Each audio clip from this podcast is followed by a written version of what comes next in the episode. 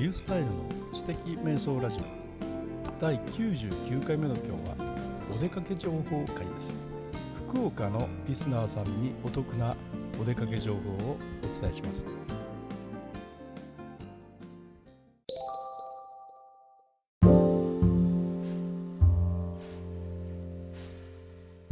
福岡のリスナーさん限定のお出かけ情報ということで、一体どれだけ私のこのポッドキャストを聞いておられる方に福岡の方がいらっしゃるのかどうかということは全く無視してですね、福岡のお出かけ情報についてお話をしたいと思います。これですね、一つの試みでですね、私がこのことを音声配信で、お出かけ情報を言うと、それはツイッターで、拡散しますよね。そうするとツイッターの方にですね、情報として残って、将来ですね、検索される方がこの音声配信を検索してですね、役に立ててくれるかもしれないという、そういうような意図でやっています。YouTube とかブログとかはもう当たり前のようなことですけども、音声配信をですね、将来検索されるようなつもりで情報を伝えるという、そういう形にちょっと使ってみようかなと思って配信をしています。大いなる実験ですね。知的瞑想とも言いますどうなるかわからないですけどね。今回はですね、海の中道海浜公園っていう公園に行っていますというか、今来ています。で、海の中道海浜公園っていうのは福岡県福岡市の博多湾の北の方をぐるっと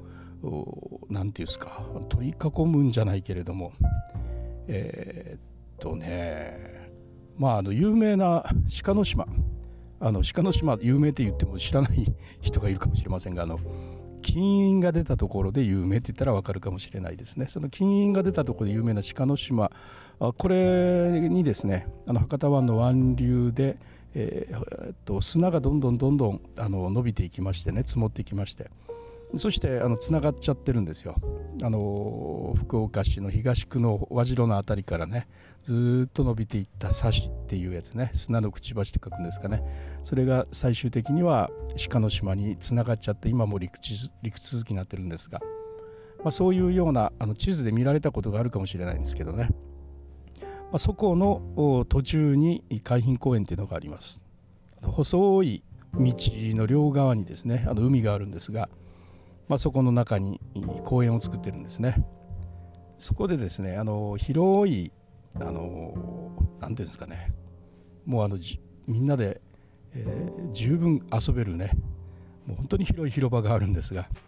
ところどころにお花畑があるんですよ。コスモスとかね、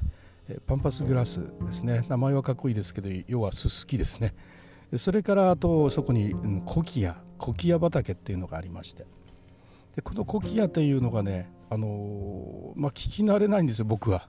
今の方はよく知ってあるかもしれないんですけどね。で、海中なんかね、イベントがないかなと思ってみたら、海中花祭り2020っていうのを見つけて、なんだろうと思ったらですね、モフモフコキアレッドシーズンって書いてあるんですね。なんだこれと思ってね、見てみたら、それは見事に真っ赤なね、本当にモフモフしたマリモみたいなね、形状の灌木ですよね。低い、木なのかね、何なのか、直径50センチぐらいの、小さなね、丸い塊ですよね。れっきとしたなんか木ではないかなという気がするんですけど、草なのか花なのか、何に入るのかわからないんですが、そういうものがですね、もういくつもずらーっと地面に引き詰められたようにしてあるんですよ。もう確かにレッドシーズンだなというようなね。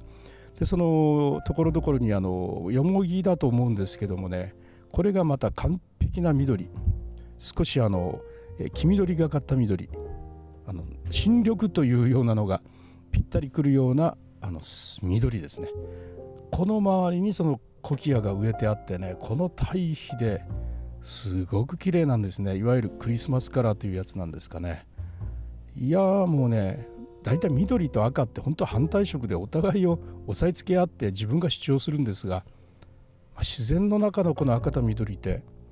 本当になんかお互いを支え合って響き合っているようなね、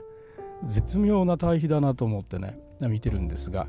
今ちょうど10月の18日ですね、とっても綺麗なコキアが見られます。でも快晴で、空がね一つも雲がないのか抜けるような青という、そういうような状況でですね、動画とブログとに動画やブログを上げてますので、そこに写真があるんで、見ていただいたらありがたいんですけれども、本当にね広い中に、静かな中にね赤と緑と青ですね、この3色がねビビッドに輝いている姿って本当に綺麗ですね。で細い 海の中道という細い道とはいいやですね、人間にとっては広大な場所なんですが、今日はね朝からすごい人出でした。で実は前回ですね10月の4日にも来てるんですね。その時は秋の無料入園日っていうのがありましてね、10月の14日と10月の18日という秋の無料入園日っていうのがあったんですが、それの1回目の入園日の時に行ったんです。でもう明るいかな、綺麗に紅葉してるかなと思って行きましたら、まだまだでですね、これも動画とブログと上げているので、見ていただいたら対比できていいんですが、ちょっと残念だったなという感じですね。でも駐車場情報なんかは上げてたんですが、十分、11時半ぐらいに来ても十分な空きがあったんですね。それから2週間後経って、今日あたりはねしっかり紅葉してるだろうと思って、また同じぐらいの時間に来たんですね。9時40分ぐらいに着いたんでしょうか。駐車場が開くのが9時半ぐらいで、10分ぐらい遅れてきたというところなんですが、もうねかなり車が来ていました。で僕は都市高速で行ったんですが、福岡都市高速の樫浜っていうランプで降りるんですよね。でそこで降りるところからもう車がねかなり混んでて、でこれは何ですか、直接そこへ行くために混んでるわけじゃないんですけれども、この前と違ってやっぱりそこの辺りの車の塊っていうのは最後までずっと何ですかね、その塊の中で行ってましたので、やっぱかなりの車の台数がその時からねそこに含まれてたんだろうなと思うんです。カシーのですねアイランドパークの中を通っていきまして、そしてガンノスレクレーションセンターの横にね出るんですが、そこはね導かれるように行けばいいんですね。青い看板をたどっていけばいいので、そして海浜公園に入ったらこれもまた一本道、そしてずっと行きましてですね、西駐車場、そちらの方から入ると近くていいですね。でその西駐車場に入るんですが、かなりの駐車場前から結構な車の列でもね完璧に止まってるわけじゃなくて、少しずつ動いてるという感じでしたね。それが9時40分ぐらいの状況でしたけれども、ちょっとずつ埋まり始めているという状況ではありました。そして中に入ってですね、もふもふコキアのレッドシーズンを堪能した後ですね、11時半過ぎぐらいに僕は園を今出ましたけれども、この前と比べて、この前はまだね3分の1ぐらいは空いてたんですが、今日はもうしっかりともう車が埋まってますね。で埋まってるとは言いながらですね、ポツポツとあちこち空いてるんで、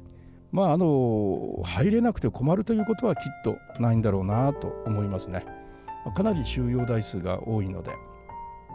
今真昼ですね、完全に今昼ですが、今目の前に見えるのもでも結構ですねポツポツとあちこち空いてはいます。塊で空いてるところはもうないんですけれどもね、そんなに1日いなくてもいいやっていう人たちがね、朝来た人がもう今帰ろうとしてるんで、僕もそのうちの一人なんですけど、こうやってどんどん抜けていくからだろうなというふうに思いますね。ただね駐車場の心配はおそらくないんですが、入ってからのねレンタサイクル、広大な公園なのでレンタサイクルで回るととっても気持ちいいんですが、これがねもう返却待ちというふうになっています。これもね9時40分ぐらいに入っているともう結構な列で、レンタサイクルを待つ人の列ができてるんですけれども、まだその時点ではまだ借りられるんですがね、10時半ぐらいにはもう園内アナウンスで、返却待ちですよっていうのがあってたんで、自転車乗ろうという人はもう早く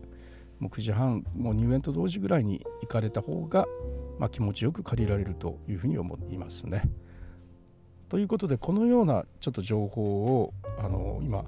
上げてみてるんですけれども、いかがかなと思って、まあうち福岡じゃない人は一体何言ってんだみたいなねことかもしれませんけど、ちょっと今ねいろいろ試しているんだということで、どうかお許しいただければというふうに思います。次回がいよいよ100回ということで、100回記念ということでですね、ちょっとこれまで1回目からね、どんなことをやってきたのかなっていうようなことを振り返ってみたいなというふうに思っております。